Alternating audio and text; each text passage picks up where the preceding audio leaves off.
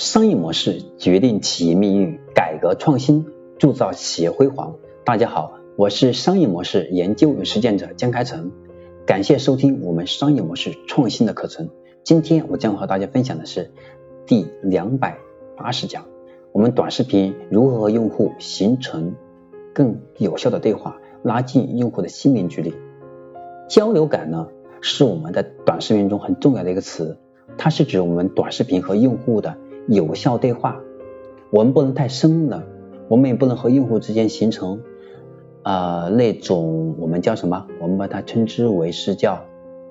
就是无效对话，就是我们想讲的和用户想听的之间是没有关联的，用户觉得没啥兴趣，所以我们和用户的距离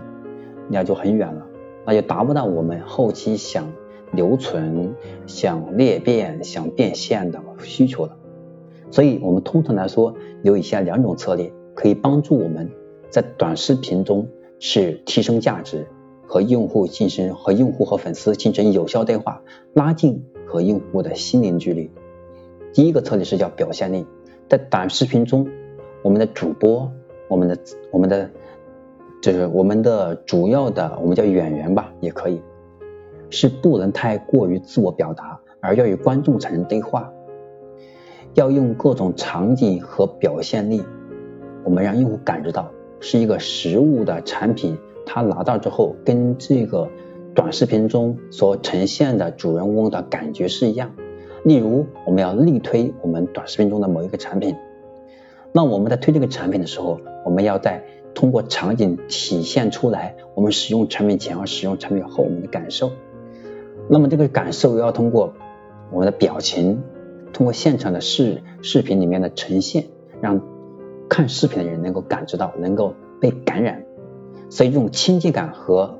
感知度就会体现出来。第二个策略叫运镜的效果，运镜的效果它是一种拍摄手法。例如在拍摄旗袍的时候，我们需要用三百六十度这种拍摄方式来把旗袍的每个细节拍得更好，利用我们的特写镜头，让用户能够直观看到这个旗袍真的很美。如果是跑鞋类的话，可以让我们的主播、让我们的演员能够穿上跑鞋奔跑起来，让